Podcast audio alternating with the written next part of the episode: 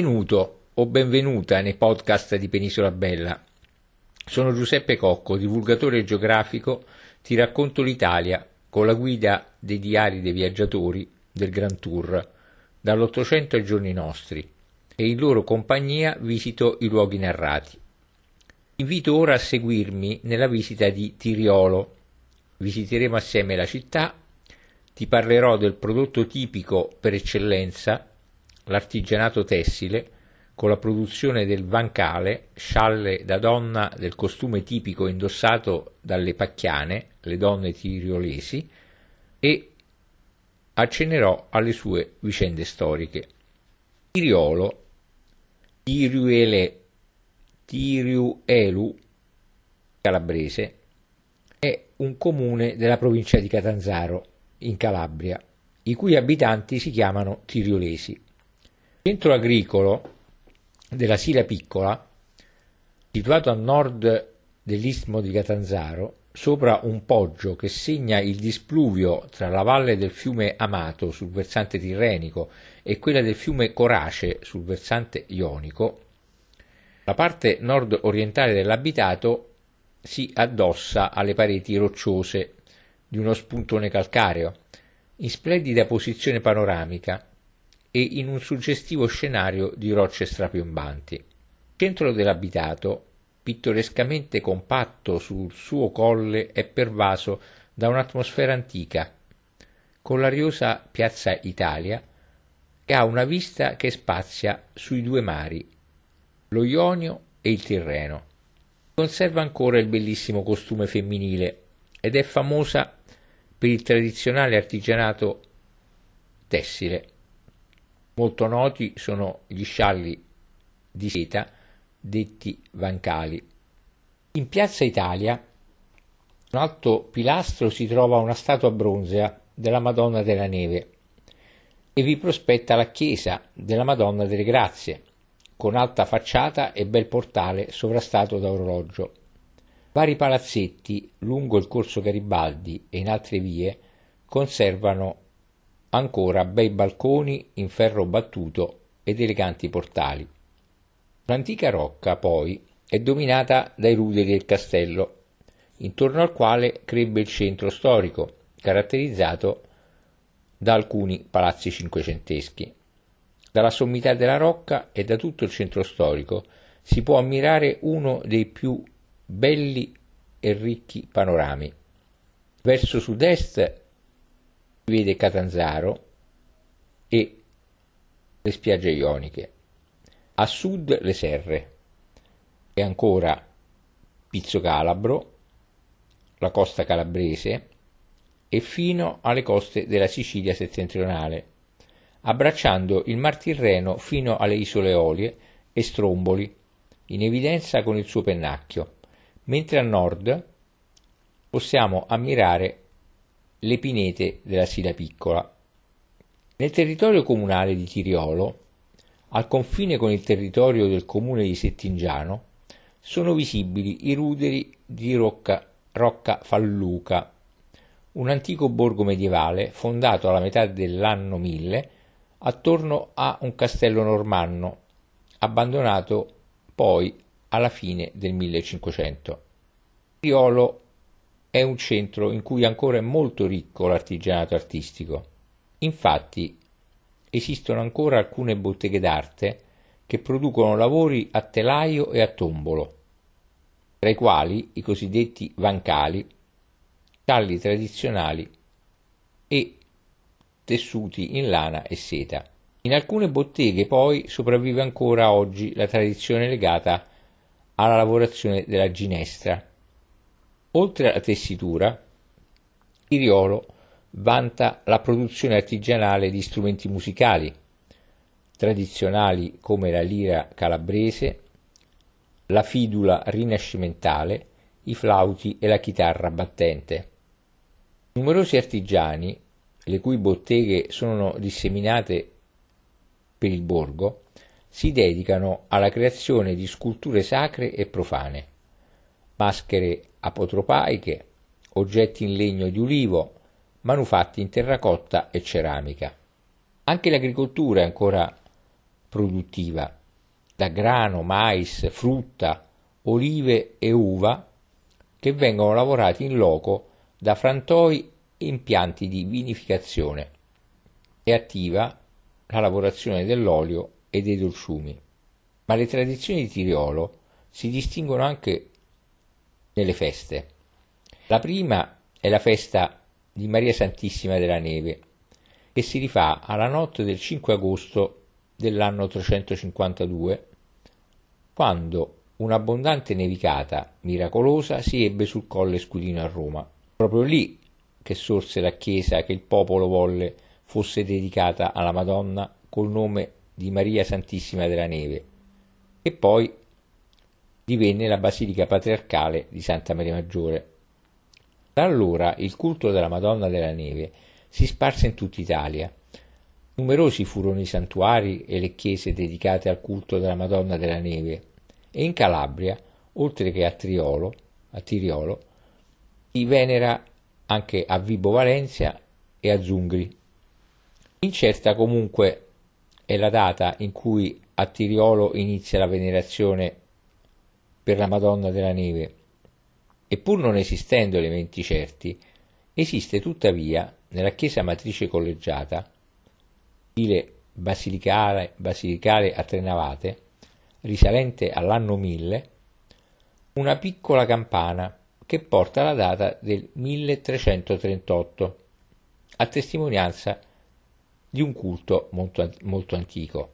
All'interno della collegiata inoltre vi sono due statue dedicate alla Madonna della Neve, una molto solenne, bella e alta, regale, scolpita nel 1744, l'altra scolpita probabilmente qualche tempo prima, frantumata da un fulmine.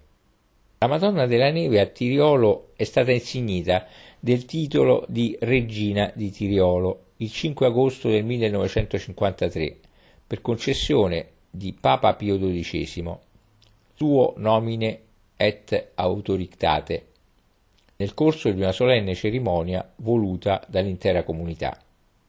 Altra festa mariana è quella dedicata a Maria Santissima Scala Celi, la storia di Tiriolo registra la presenza di numerose chiese a testimonianza di una fede cristiana sentita dalla popolazione, che ha trovato in essa il conforto e il sostegno nei momenti di sventure. Della chiesa di Santa Maria delle Grazie e della chiesa madre, dedicata alla Madonna della Neve, patrona della città, ho già detto.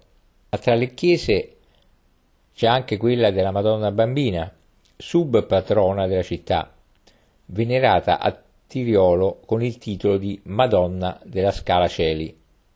Questa chiesa rappresenta ormai una delle ultime testimonianze calabresi dell'architettura basiliana rimaste in Calabria e sopravvissute alla naturale distruzione del tempo e degli eventi. Costruita dalle religiose dell'ordine di San Basilio intorno al 300 d.C., fu abbazia rinomata e fiorente di vita spirituale, che in più nel periodo di massimo splendore possedeva numerosi beni terreni, tra cui molte terre cedute successivamente in enfiteusi, ossia in diritto reale su fondo altrui, in base al quale il titolare, l'enfiteuta, gode del dominio utile sul fondo stesso, obbligandosi però a migliorarlo e pagando al proprietario un canone annuo in denaro, ovvero in derrate.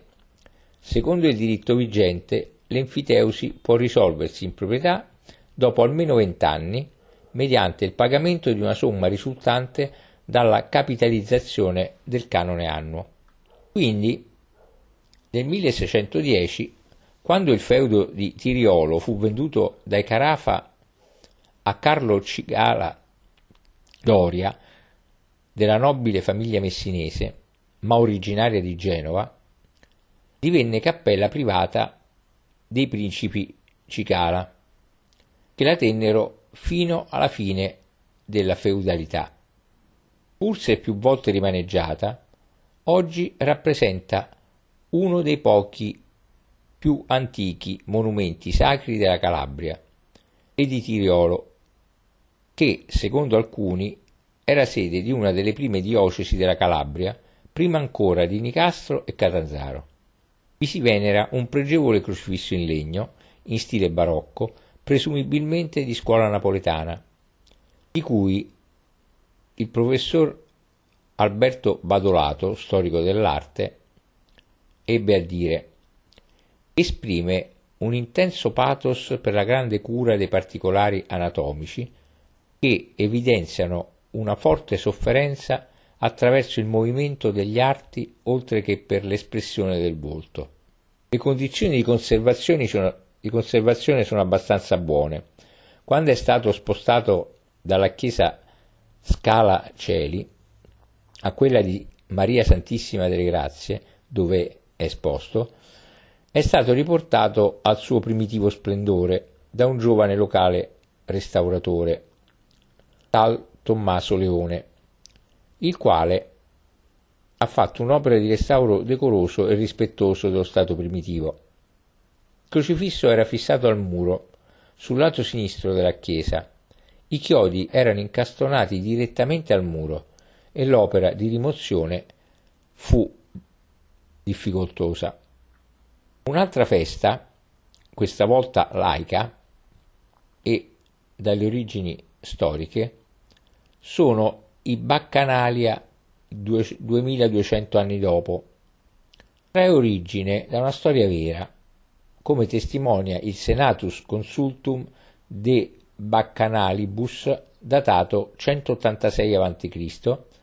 e ritrovato a Tiriolo nel 1640 una tavoletta di bronzo contenente il testo del decreto con cui il Senato romano bandì i culti di Bacco, comunicando alle autorità locali norme precise per la pubblicazione dell'editto, la pena di morte per i trasgressori del decreto e l'obbligo di distruzione dei luoghi di culto non autorizzati dal Senato. Da qui nasce l'intento di far rivivere per cinque giorni il culto praticato dai pretti antenati dei tiriolesi. Il festival prevede musica jazz, etnica, indie rock, classica e pop dall'alba alla notte, per un totale di 14 concerti dal vivo, accompagnati da degustazioni di vini, piatti e prodotti tipici del territorio, laboratori di gastronomia tipica locale in collaborazione con Slow Food, laboratori di artigianato, arte e creatività, spettacoli teatrali, performance di danza e molto altro. Come ti ho già accennato, il prodotto tipico, tipico per eccellenza di Tiriolo è l'artigianato tessile. Tra le tradizioni calabresi ha ampia importanza l'artigianato tessile e tra i paesi che ancora oggi hanno questa tradizione c'è sicuramente Tiriolo, dove in alcune botteghe artigiane, ancora oggi, è possibile vedere la tessitura con il telaio a mano. Fiore all'occhiello è la produzione del Vancale, come ti ho già accennato. Si tratta di uno scialle da donna, parte del costume tipico indossato dalle pacchiane, le donne tiriolesi vestito da pacchiana è composto da nove pezzi sovrapposti e su tutti il colore del cosiddetto mantisino, il grembiule, di broccatello di seta, decorato con ricami floreali fatti in seta colorata e circondato dalla puntina, il merletto. Il mantisino, molto più decorato e colorato per le donne sposate, diventa nero e senza decorazioni in presenza di lutto. Particolarmente raffinato è il velo che serve a coprire la testa, che, anche in questo caso, a seconda delle circostanze, deve essere acconciato in modo diverso. Il velo, in seta di organza o in lino, è piuttosto fine e, a seconda della condizione della donna, è di colore bianco e senza merletto per le nubili o nero abbellito da pizzo e ricami per le sposate. Colore diverso è anche upannu, in lana pettinata, che le donne sposate indossano di colore rosso sangue, diventando più chiaro per le nubili. Sebbene sia molto raro vedere ancora in Calabria passeggiare per le strade donne che indossano questi abiti, a Tiriolo è stata istituita una mostra permanente sui costumi tipici in cui è possibile ammirare i quattro costumi tradizionali femminili di Tiriolo, matrimoniale, da festa, giornaliero e da lutto. È arrivato il momento di viaggiare all'interno della storia di Tiriolo, cominciando dal toponimo che è attestato in un documento redatto in greco nel 1214, poi nel 1324 con una piccola frase incastro Tirioli. Fu chiamato probabilmente Trioros per i tre monti che lo circondano, in quanto si ritiene connesso con la base preromana Tauro, che vuol dire monte. È possibile che venne fondata in questo punto per la sua posizione grandemente strategica. Si dice anche che qui si sia fermato Ulisse e che il suo territorio sia la terra dei Feaci. Si vuole fondata dagli Enotri e abitata o soltanto fondata dagli Ateniesi. È comunque in questa zona che si sono avuti ritrovamenti del Neolitico, dell'età del ferro e di epoche successive. La cittadina, nei cui dintorni sono avute, avuti questi ritrovamenti, ebbe quindi certamente origine in età greca e perse i contatti con la madre patria, la Grecia appunto, nei secoli 400 o 300 a.C., quando fiorì sotto la dominazione della popolazione di stirpe indoeuropea detta Be- Brettioi o Brettii o Bruzzi, come hanno dimostrato i rinvenimenti effettuati nel vallone di Donno Petrolo. La, le testimonianze purtroppo sono poche, perché sono andate via via distrutte dall'invadenza edilizia. Per fortuna restano terrecotte, frammenti di sculture ellenistiche, un elmo greco di bronzo, monete, ritrovati in passato e conservate nel Museo Provinciale di Catanzaro. Durante la rivolta di Spartaco fu anche teatro della ribellione e vide i due eserciti contrapposti. A nord, sulle pendici che da Tiriolo digradano verso Marcellinara, erano schierate le legioni di Crasso, Sull'altro contrafforte erano arroccati i ribelli di Spartaco, che per impedire l'avanzata dei legionari avevano scavato, proprio nell'attuale stretto di Marcellinara, una trincea allagata che metteva in comunicazione i due mari. Almeno così si narra. La medievale Teriolum fu antica baronia dei De Reggio del Borgo, possesso dei Ruffo dal 1252 fino al 1445, fu poi parte del Reggio Demanio fino al 1481, ancora dei Carafa fino al 1610 e dei Cicala fino all'abolizione del feudalesimo nel 1806. Nel 1640 gli fu rinvenuta come ti ho già raccontato, una copia su tavoletta in bronzo del Senato Consulto del 186 a.C., ricordata da Livio, da Tito Livio, concernente il divieto di tenere baccanali nell'Italia federata. Tavoletta che oggi si trova a Vienna in seguito al dono fattone nel 1727 dai Cicala principi di Tiriolo dal 1668 all'imperatore Carlo VI. Tiriolo, infine, ha dato i natali a due personaggi storici famosi. Il primo appartenente alla famiglia feudataria dei Cicala, nel 1500 infatti nacque Scipione Cicala che rapito a 17 anni dai turchi in mare prese il nome di Sinan Bassà diventando Capudan Pascià, gran visir e comandante della flotta turca, tanto famoso che le sue gesta hanno trovato spazio in canzoni e pagine letterarie, tra le quali una canzone di Fabrizio De André, che nel suo Creusa de Ma dedicò uno dei suoi brani più belli proprio a Sinan Capudan Pascià.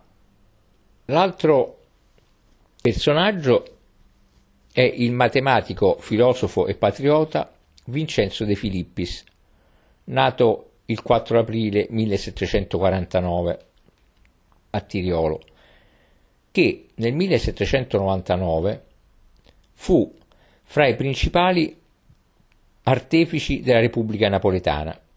Infatti il 25 febbraio 1799 entrò nel governo come ministro degli interni, ma purtroppo con la caduta della Repubblica venne messo a morte per impiccagione in piazza Mercato il 28 novembre 1799 assieme ad altri sette patrioti.